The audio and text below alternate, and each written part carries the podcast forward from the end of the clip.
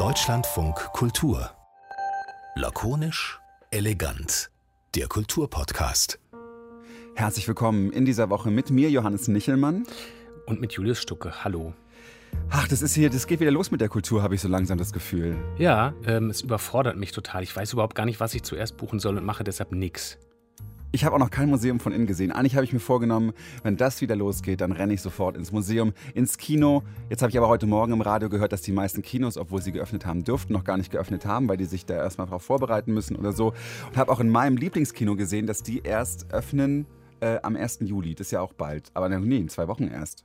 Also es ist noch ein bisschen hin mit der Kultur. Gut, dann können wir ja fast erstmal schon mal Sommerpause machen jetzt. So, und da sind wir schon beim Thema. Bevor wir zu unserem Thema kommen, reden wir kurz über die Sommerpause von Lakonisch Elegant. Manchmal haben wir es ja in der Vergangenheit, vielleicht erinnern sich einige von euch so gemacht, dass wir mit euch gemeinsam äh, so eine kleine Party gefeiert haben in äh, der Stadt, in der, aus der wir hier senden, nämlich in Berlin. Das geht ja immer noch nicht. Wir haben ja beim ersten Ausfall gedacht, ja gut, dann machen wir das halt 2021. Weißt du noch von einem halben Jahr an Silvester, als alle dachten, wow, das wird mhm. unser Jahr. Naja, jedenfalls wollen wir trotzdem mit euch so ein kleines kleines ähm, Sommerpausenprogramm erstellen. Deswegen haben wir uns Folgendes überlegt. Wir machen eine Call-In-Sendung mit euch. Ihr dürft anrufen, wie bei weiß ich nicht, ähm, Domian, nur vielleicht reden wir über andere Themen, zum Beispiel über Kulturthemen.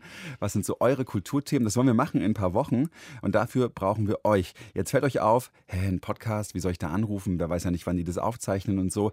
Ähm, das würden wir euch sagen. Deswegen, wenn ihr mit uns ähm, schwatzen wollt über eure Kulturthemen, was euch berührt, euch interessiert, dann ähm, schreibt uns eine Mail an lakonischelegant.deutschlandfunkkultur.de. Wie war die Adresse, Julius? Deutschlandfunkkultur.de. Nein, lakonischelegant.deutschlandfunkkultur Kultur. Guten Morgen. Lakonisch elegant at deutschlandfunkkultur.de. Darf ich da auch anrufen? Du darfst? Nein, nee, eigentlich nicht. Okay. Eigentlich nur Hörerinnen und Hörer äh, von Lakonisch elegant. Ihr Gut. seid herzlich eingeladen. Dann mache so. ich Urlaub. Okay, was machen wir diese Sendung?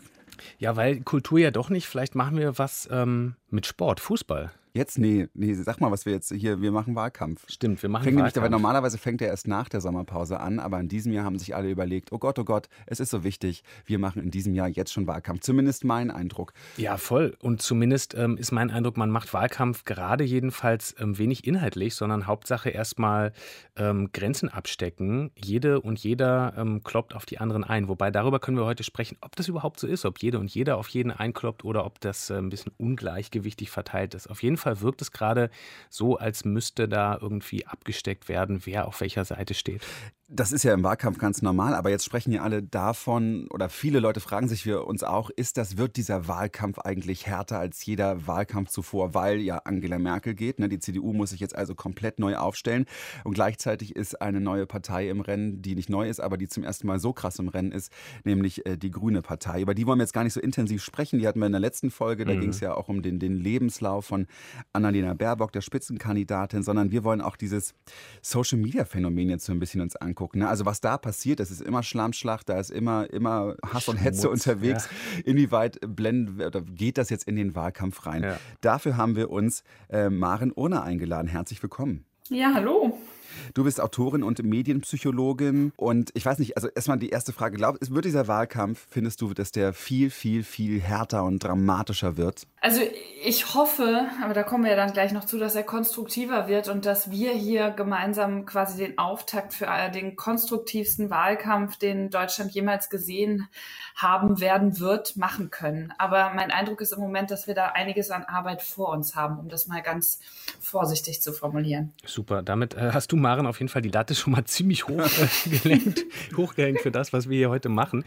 Außerdem dabei ist auf jeden Fall ähm, noch Tarek Abushadi, Politikwissenschaftler ähm, an der Uni Zürich und damit auch jemand, der uns Tarek hoffentlich auch ein bisschen erzählen kann, ähm, ob denn das, was wir da gerade gesagt haben, dieses Kämpfen, ob das eigentlich auch geregelt stattfindet. Also weil Boxkampf an sich ist ja okay, nur man muss sich halt an gewisse Regeln halten. Hallo Tarek erstmal.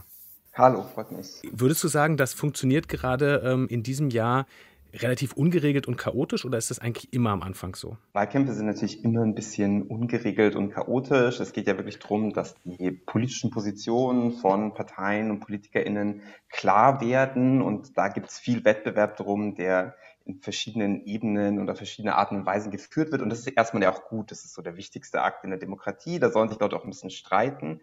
Aber klar gibt es bestimmte Entwicklungen, soziale Medien, über die werden wir mit Sicherheit reden, ähm, wo man das auch sehr kritisch sehen kann, was im Moment passiert. Und wir können auch in andere Länder schauen, USA, England, ähm, wo es schon auch nicht mehr so gut läuft. Das ist genau die Frage. Ne? Alle sprechen davon, so da schon seit, seit Jahren eigentlich von so einer Trumpisierung des Wahlkampfs und alle warten darauf, dass es bei uns auch genauso losgeht wie in den USA. Wäre das jetzt der Moment, wo es genauso losgeht oder ist es einfach nur diese Frage Beschäftigungstherapie für Politikwissenschaftler, Journalisten, Medienpsychologen? Also gibt schon ein paar Sachen, die mich tatsächlich äh, sorgen. Ich finde, was man nicht sagen sollte, ist, früher war alles gut und jetzt plötzlich haben wir verlernt, wie man diskutiert miteinander. Alles ist jetzt schlechter geworden. Früher waren auch einige Sachen nicht so großartig am politischen Disku Diskurs, haben nur weiße Männer miteinander diskutiert. Viel war irgendwie hinter verschlossenen Türen. Medien hatten so eine ganz andere Gatekeeper-Rolle. Also in einer gewissen Weise hat sich das pluralisiert. Mehr Leute nehmen teil am, am politischen Diskurs und am politischen Wettbewerb. Aber ähm, es ist schon auch so, dass bestimmte politische Akteure diese Spielregeln nicht mehr so richtig einhalten wollen. Oder Regeln sind es eigentlich nicht, sondern es sind bestimmte Prinzipien, auf die man sich geeinigt hat, wie Demokratie zu funktionieren hat, beispielsweise nicht so oft lügen. Und äh, diese, diese Regeln werden von bestimmten Akteuren ähm, immer weniger akzeptiert.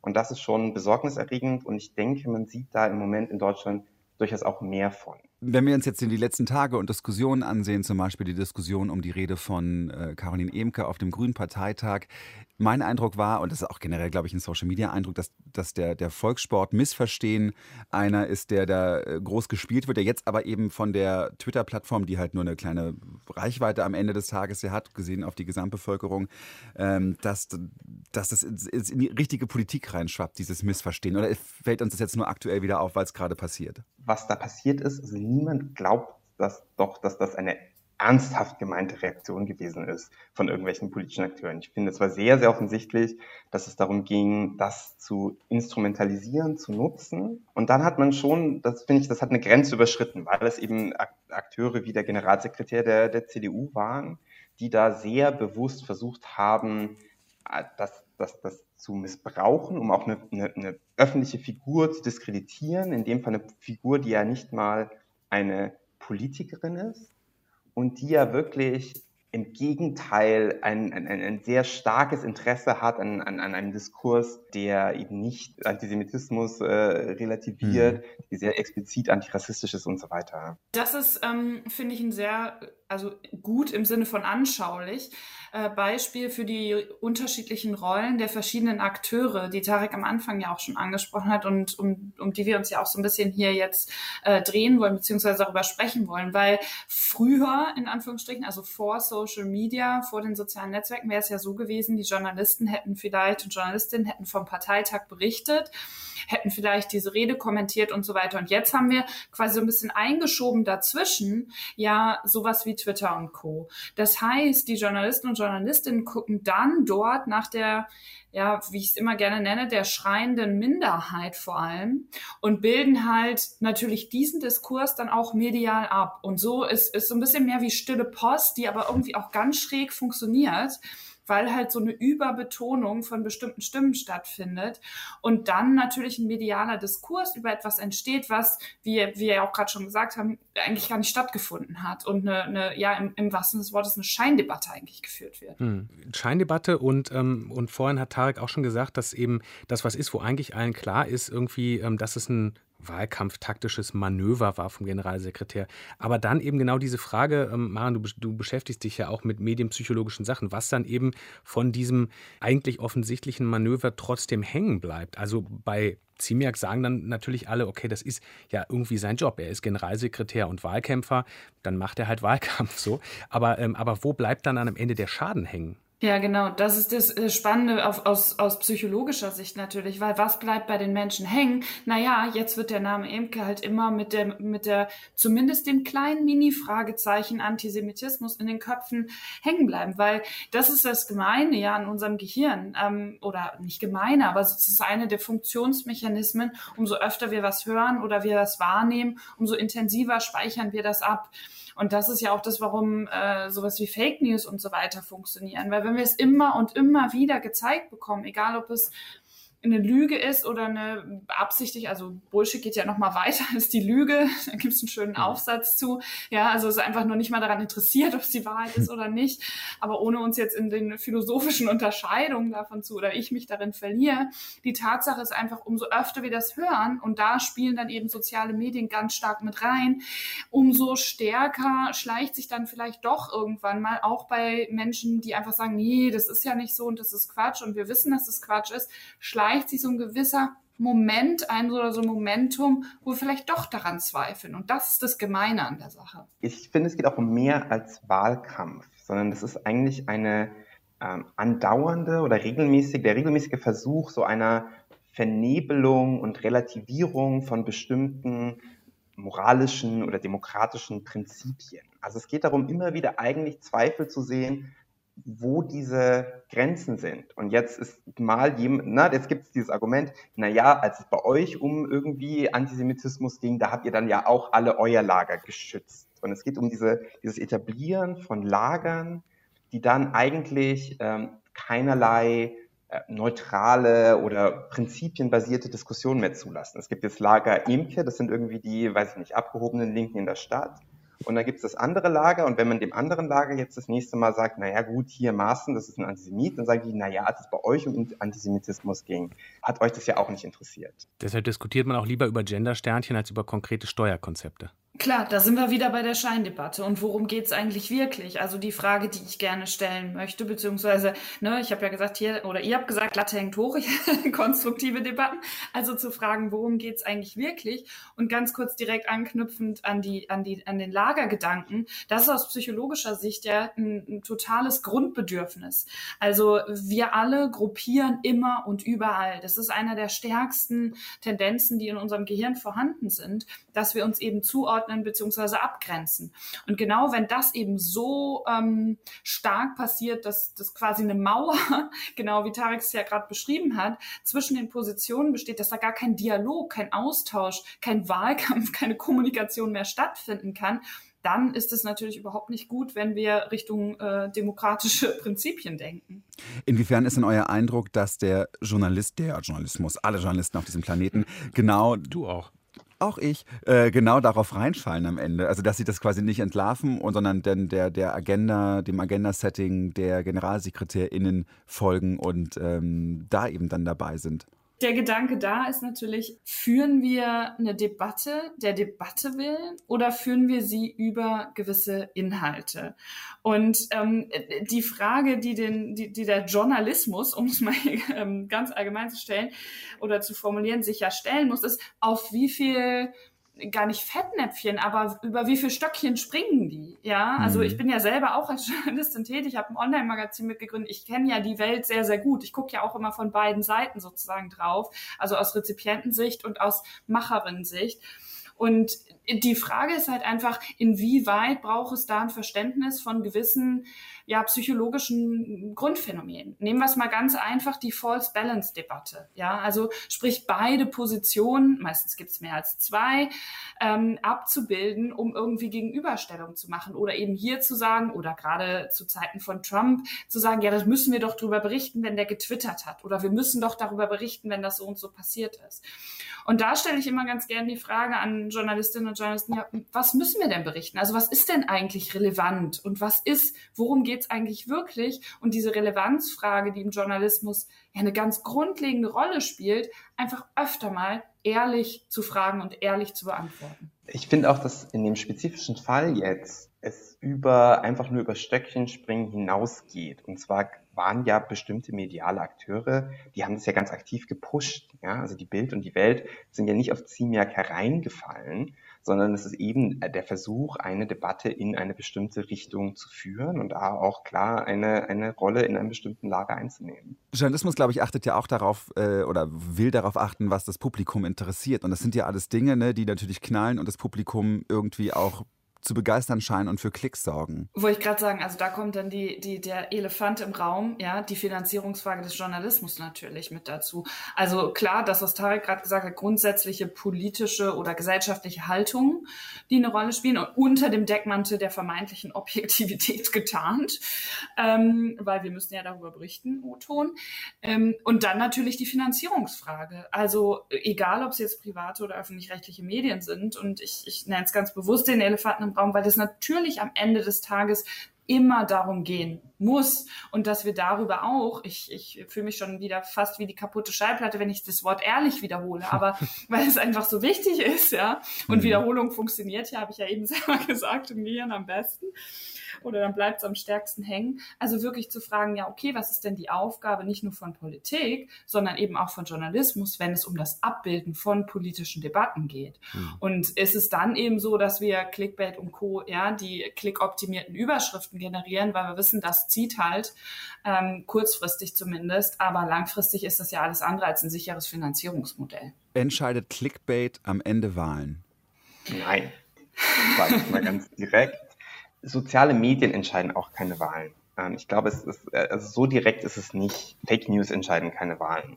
Ähm, wir wissen, dass es, das ist eins von ganz, ganz vielen Teilen, ähm, die einen Einfluss darauf haben, wie, äh, wie Leute wählen. Was sich verändert, ist eher längerfristig. Das ist eben die Frage, wie man politischen Diskurs führen kann, in welche Richtung dieser politische Diskurs gebiased ist und letztlich auch, ob man bestimmte Grundprinzipien von liberaler Demokratie erodiert, die wir eben brauchen, damit diese Systeme funktionieren können. Mhm. Und ob sich irgendwann bestimmte politische Akteure empowered fühlen, sich über diese Grundprinzipien hinwegzusetzen. Mhm. Und ich glaube, das ist die gefährliche Entwicklung. Und da komme ich mir so ein bisschen äh, irgendwie fatalistisch vor, wenn ich das sage. Aber das sind einfach äh, Entwicklungen, die wir beobachten können. Natürlich in den USA, ähm, aber auch in anderen Ländern dann ist es auch nicht ähm, in dem Sinne nur eine politische Entwicklung, ja, sondern eine gesellschaftliche.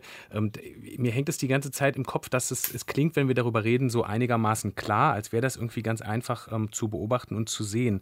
Und jetzt habe ich mich aber vorhin gefragt, ähm, und das würde ich an euch einfach alle gerne mal weitergeben, diesen Gedanken, selbst ähm, wenn ich eigentlich bei welcher politischen Meinung und Richtung ist ja egal, wenn ich eigentlich gefestigt bin, wenn ich weiß, auf welcher Linie ich stehe, noch ein bisschen vergleiche und mich dann für irgendwas entscheide am Ende, dann ist es trotzdem so, dass all diese mh, hm, Boxkämpfe, all der Schmutz, der vielleicht hier und da stattfindet, ähm, dass das ja trotzdem eine Wirkung auf mich hat. Also das wird vielleicht meine Wahlentscheidung, wie Clickbaiting auch nicht, das wird meine Wahlentscheidung nicht verändern, aber das steigert ja irgendwie dann wiederum meine Wut auf die andere politische Seite, ja, weil ich irgendwie sehe, hey, irgendwie jetzt schmeißen die die ganze Zeit dahin und der schmeißt hier hin und die dorthin und so. Also das heißt, gesellschaftlich ist halt das Problem, dass wir einfach auf eine gewisse Art und Weise in so einen aggressiven Zustand kommen, oder? Oder schon sind. Ja, das ist genau das, was Tarek ja eben angesprochen hat, denke ich, Tarek, wenn ich es richtig verstanden habe, sonst korrigiert es natürlich gern, mit der Gruppenbildung, wo dann eben zwei so oder auch mehrere, meistens sind es ja dann zwei Pol Pole entstehen, die nicht mehr miteinander kommunizieren wollen, aus verschiedensten Emotionen. Dann, da spricht natürlich dann wieder die ja, Psychologin und Neurowissenschaftlerin in mir, weil was ist die stärkste Emotion, die wir da haben können? Das ist eben die Angst. Und wenn die Angst vor diesem anderen Lager, beziehungsweise vor den möglichen Reaktionen, dem Umgang vor diesem anderen Lager, Lagerdenken wieder das Gruppendenken, so groß ist, ähm, dass dann natürlich auch, ähm, und da kommt dann wieder ein weiterer Aspekt von, von Gehirnmechanismen zum Tragen, wir nur noch kurzfristig entscheiden, weil in Angst und Stress versetzt, sind wir gar nicht mehr in der Lage, langfristig zu entscheiden. Und das untergräbt dann genau diesen politischen Diskurs, den wir eigentlich in der Demokratie haben wollen. Und deshalb geht es am Ende des Tages natürlich ganz viel um Verantwortung. Also um Verantwortung von Journalismus, beziehungsweise wenn wir es jetzt ein bisschen weiter tragen wollen, von Medien generell, beziehungsweise noch ein bisschen allgemeiner Informationsweitergabe. Also vielleicht, um es ganz einfach runterzubrechen, jede Information, wie du ja auch gerade so schön beschrieben hast, verändert mein Gehirn. Ja, ich kann mich gar nicht dagegen wehren. Also mit zwei doppelter Verneinung, auch wenn die schwierig ist zu verarbeiten, ausgedrückt, wir können uns nicht nicht verändern. Mhm. Also alles, was wir irgendwie, allem, dem wir irgendwie begegnen, jede einzelne Erfahrung, jede einzelne Information, die wir irgendwie wahrnehmen, teilweise unbewusst sogar oder unterbewusst, verändert uns. Und wenn dann Menschen mit diesem Gefühl rausgehen oder eben ihren Alltag verbringen, ja, das sind die ich nenne es mal Fundamentalisten, die Extremen, wie auch immer, ja, die sind da so, da kann man ja nicht mehr mit reden, ja. Oder eben diesem, ich kann meine Meinung ja sowieso nicht mehr äußern dann ist das natürlich eine, eine, eine No-Go-Situation, um irgendwie eine politische Debatte zu führen. Beobachtet ihr das bei euch persönlich? Also habt ihr das Gefühl, ihr werdet, werdet so ganz persönlich verändert durch diesen Wahlkampf? Eure Gehirne? Sowieso. Wie gesagt, wir können uns nicht nicht verändern. Aber die Frage ist halt jetzt, wohin? Und da habe ich ja gesagt, unser, unser Podcast hier ist ja heute der Auftakt, äh, damit das alles besser wird, weil da spricht dann die konstruktive Stimme aus mir. Ähm, was ist der Weg daraus? Ja, also zu fragen, weil wir können natürlich sagen, okay, es gibt diese Tendenzen und Tarek hat ja eben auch schon gesagt, äh, in anderen Ländern können wir das beobachten oder können wir es teilweise auch, oder haben wir es in den äh, letzten Jahren sehr viel extremer noch beobachtet und wir wissen auch aus noch anderen Ländern, wo es eben keine liberale Demokratie gibt, wie entsprechende ähm, Machterhaltungssysteme funktionieren. Also das ist ja dann ein Mix aus Psychologie, aus Medien und Politik, der sich da offenbart. Und die Frage ist ja einfach, wollen wir das oder wollen wir das nicht? Und das haben wir in unseren Köpfen, Händen und Taten, das eben zu verhindern und äh, entsprechend mit denen oder in den Rollen, in denen wir aktiv sind. Appell an alle Menschen, die im Journalismus arbeiten, in der Politik arbeiten oder irgendwie Informationen weitergeben, da die Verantwortung entsprechend zu übernehmen. Bevor wir da weiter konstruktiv werden, äh, Tarek, würdest du sagen, dass da Interesse besteht bei den, bei den Parteien, das alles also in einen konstruktiven Bahn zu lenken?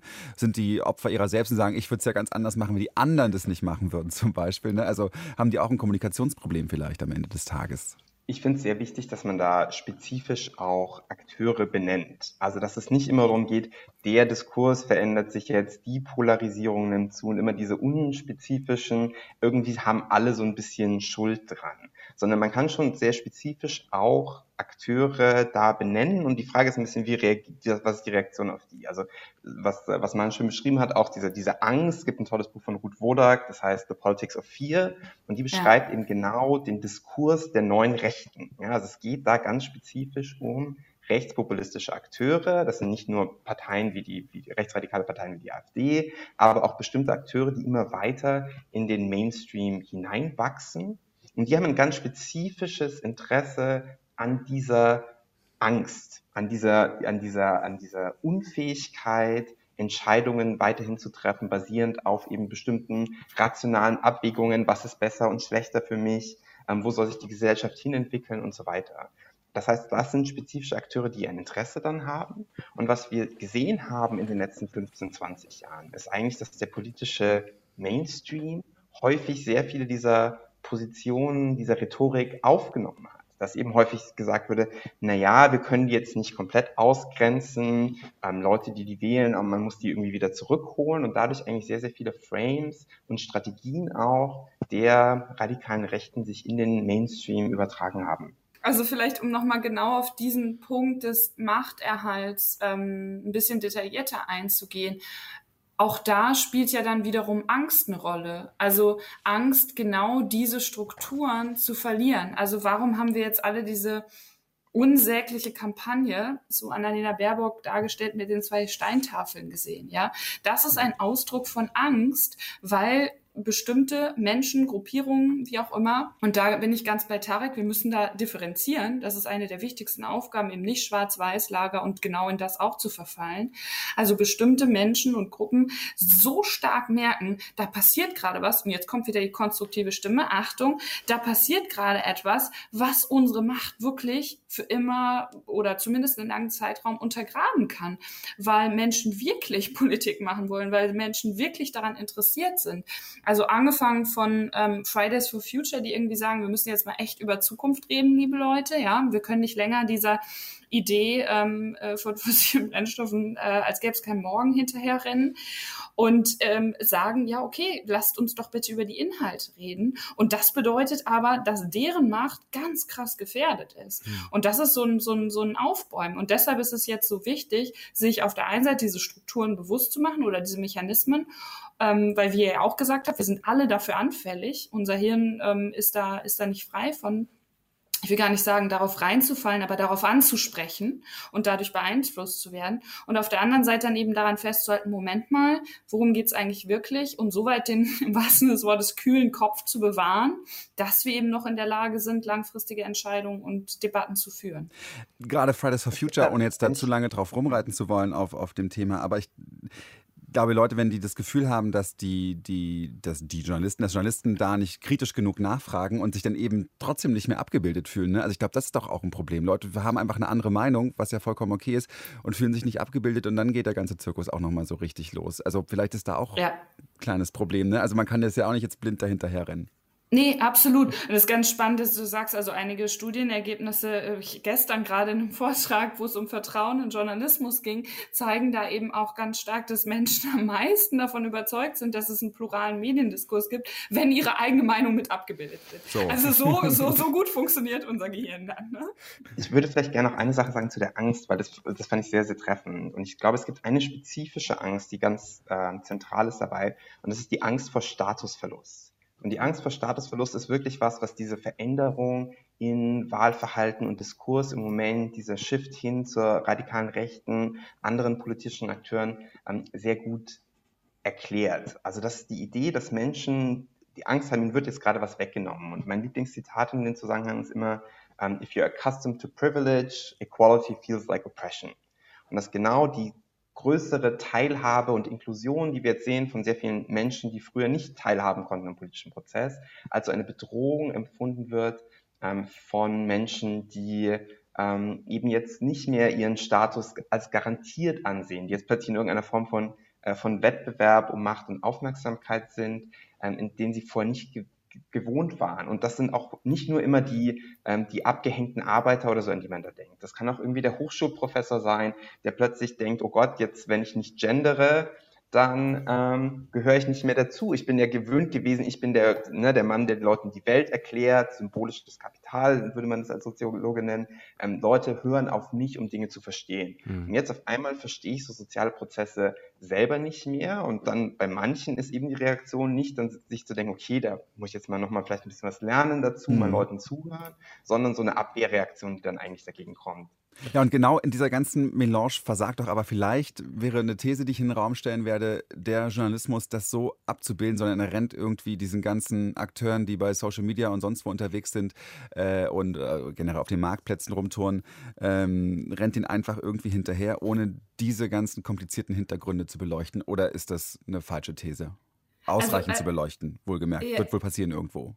Ja, genau, im Mitte. Also, als, als ich fühle mich ja jetzt schon fast ähm, äh, seltsam selbst, weil ich ja seit mehreren Jahren, so aller spätestens seit 2015, mit der Gründung eben, wie gesagt, von dem äh, Online-Magazin, ich weiß nicht, ob ich jetzt Werbung mache, wenn ich Perspective Daily hier sage, ich mache das, ähm, für konstruktiven Journalismus, ähm, da eben äh, genau diese Debatten ja führe, um das entsprechend differenzierter abzubilden und das da jetzt hier die Lanze für den Journalismus brechen möchte, weil es das natürlich in ganz vielen äh, Medien gibt und wir ja in einem Land leben, also wo, es wundervollen und, und guten und Qualitätsjournalismus und konstruktiv und wie auch immer gibt, aber im Mittel, und das ist der wichtige Punkt, was du am Ende gesagt hast, im Mittel zu wenig. Hm.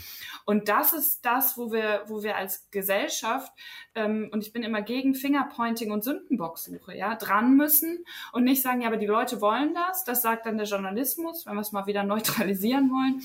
Und ähm, die Menschen sagen, ja, aber der Journalismus liefert das. So, und dann gehen wir alle nach Hause, klopfen uns auf die Schulter, weil wir haben den Schuldigen und die Schuldigen äh, ja gefunden. Aber jetzt sind wir bei diesem konstruktiven Moment ja quasi angekommen und versuchen mal diese, ähm, diesen Sprung zu nehmen über diese ähm, von dir so hochgelegte legte Latte des Konstruktiven. Konstruktiv sein. Ich weiß überhaupt gar nicht, woher auch diese ganzen schrecklichen Sportbilder in meinem Kopf gerade kommen. Aber ähm, du hast jetzt gesagt, es wäre zu einfach, es nur auf den, in Anführungsstrichen, Journalismus abzuschieben. Ähm, ein anderer Versuch ist ja gerade auch, Campaign Watch heißt so eine, so eine Organisation, eine Kampagne, die sich gegründet hat, um im Prinzip genau das zu fordern, einen fairen Wahlkampf, die gesagt hat, da bräuchte es eigentlich Selbstverpflichtungen und einen Kodex, also die zeigt nicht mit dem Finger in dem Fall auf Journalismus, sondern in, mit dem Finger auf Politik und Parteien und sagt, ihr könntet doch gemeinsam was dafür tun.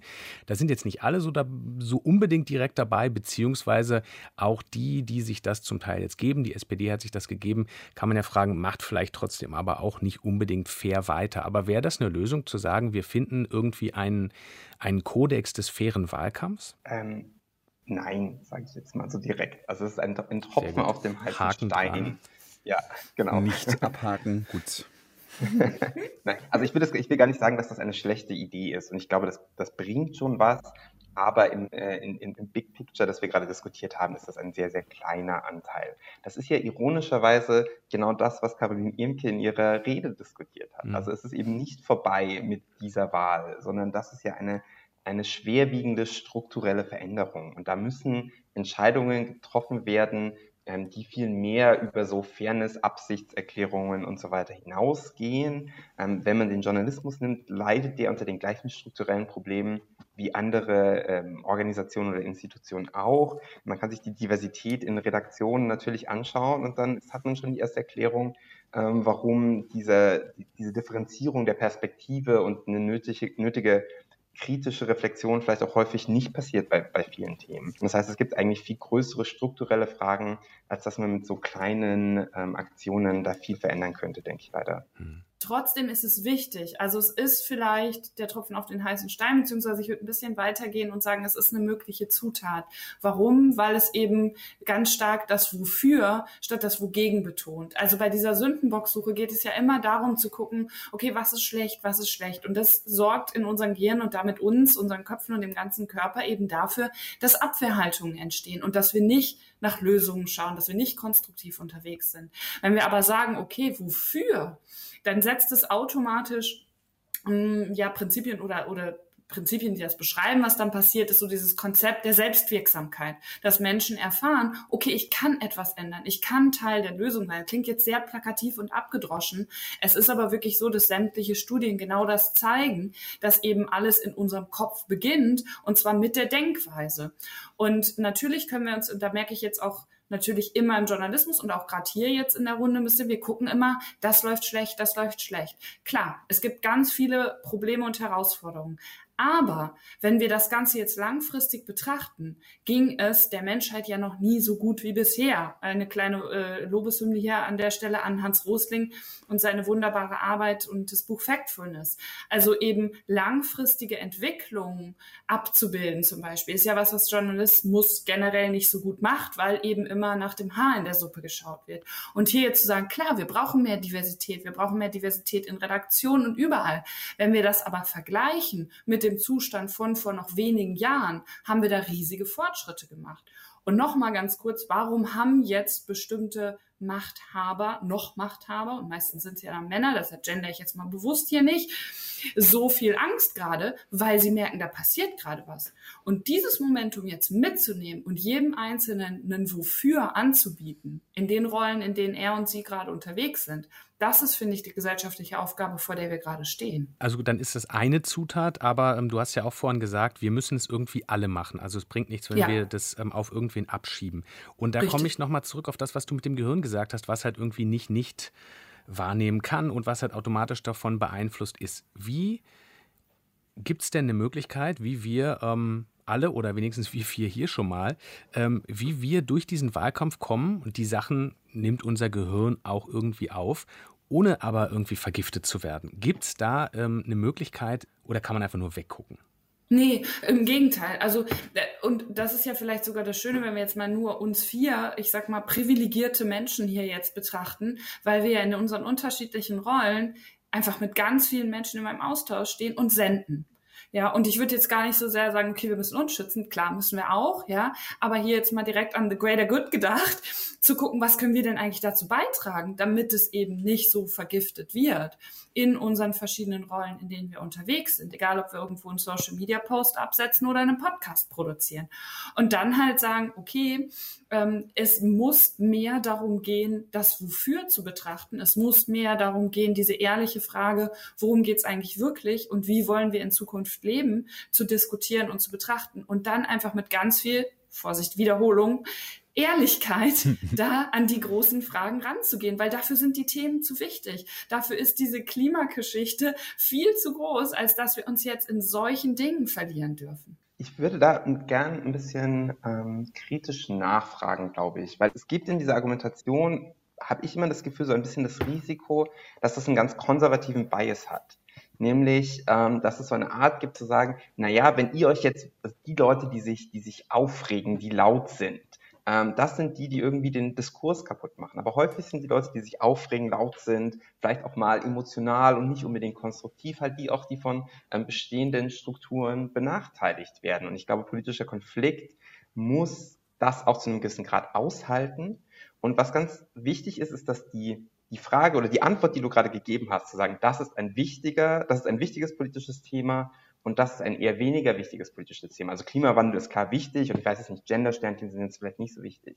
Ähm, dass das, das ist eigentlich der inhärente politische Kampf überhaupt. Nämlich zu sagen, welche, also das ist der, der, der, der Competition over Competition irgendwie, welche Themen überhaupt ähm, sind Teil des politischen Diskurses, ist an sich schon eine politische Entscheidung. Und ich glaube, ähm, es ist sehr schwierig zu sagen, was ist denn das objektiv wichtigste Thema und was ist das zweitwichtigste und was ist das drittwichtigste? Absolut, wobei ich da bei, ähm, und das ist ein ganz wichtiger Punkt, bin super dankbar, dass du es ansprichst, weil genau da ich jetzt dann natürlich als Wissenschaftlerin drauf, also als naturwissenschaftlich geprägte Person raufgucke und zu mhm. fragen, okay, wenn es um eine lebenswerte Zukunft möglichst vieler Menschen, um es mal ganz platt runterzubrechen, auf diesem Planeten gehen soll, dann ist es einfach klar, dass, und da äh, verantwortungsvoller Journalismus einmal kurz die Time zitiert, die in der vorvorletzten Ausgabe, glaube ich, als Cover Climate is Everything hatte weil es eben nicht darum geht, Klima als ein einzelnes Thema zu sehen, als ein Öko- oder sonst was Thema, sondern es alle Lebensbereiche beeinflusst. Und das haben mittlerweile zum Beispiel auch die Finanz-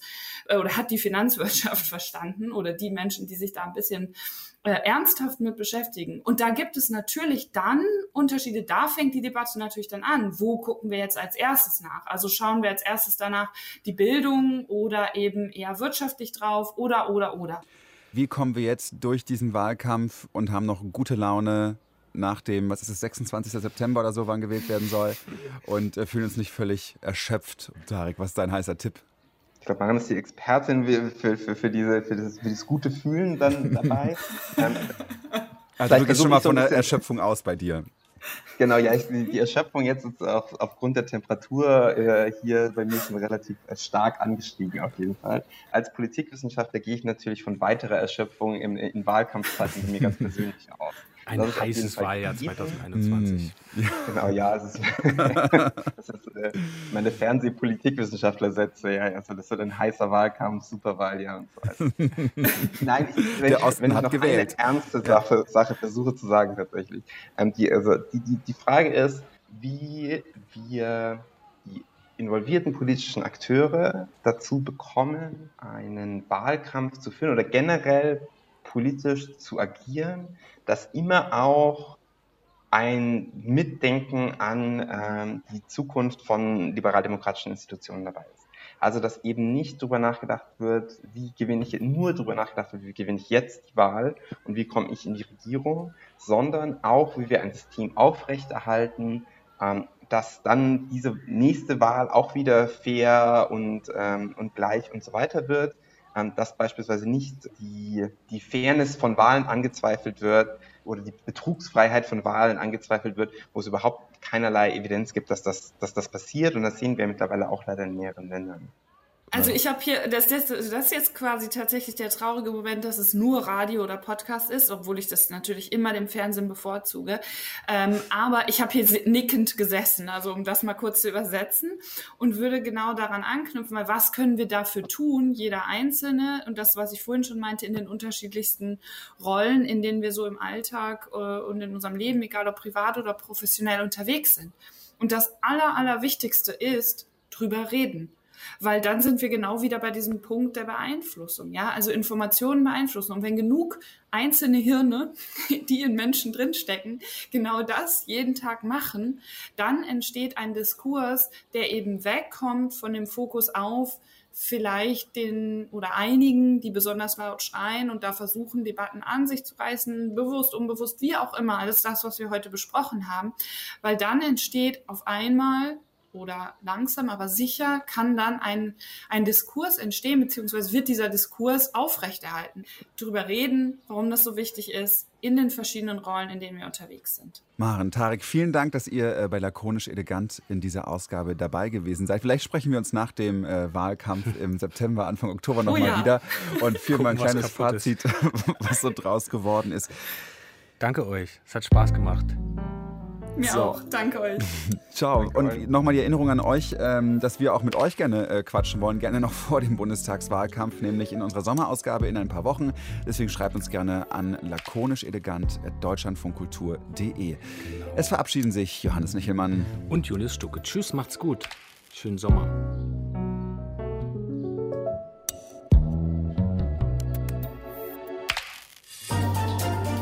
Deutschlandfunk Kultur unsere Podcasts in der DLF Audiothek und überall dort, wo es Podcasts gibt.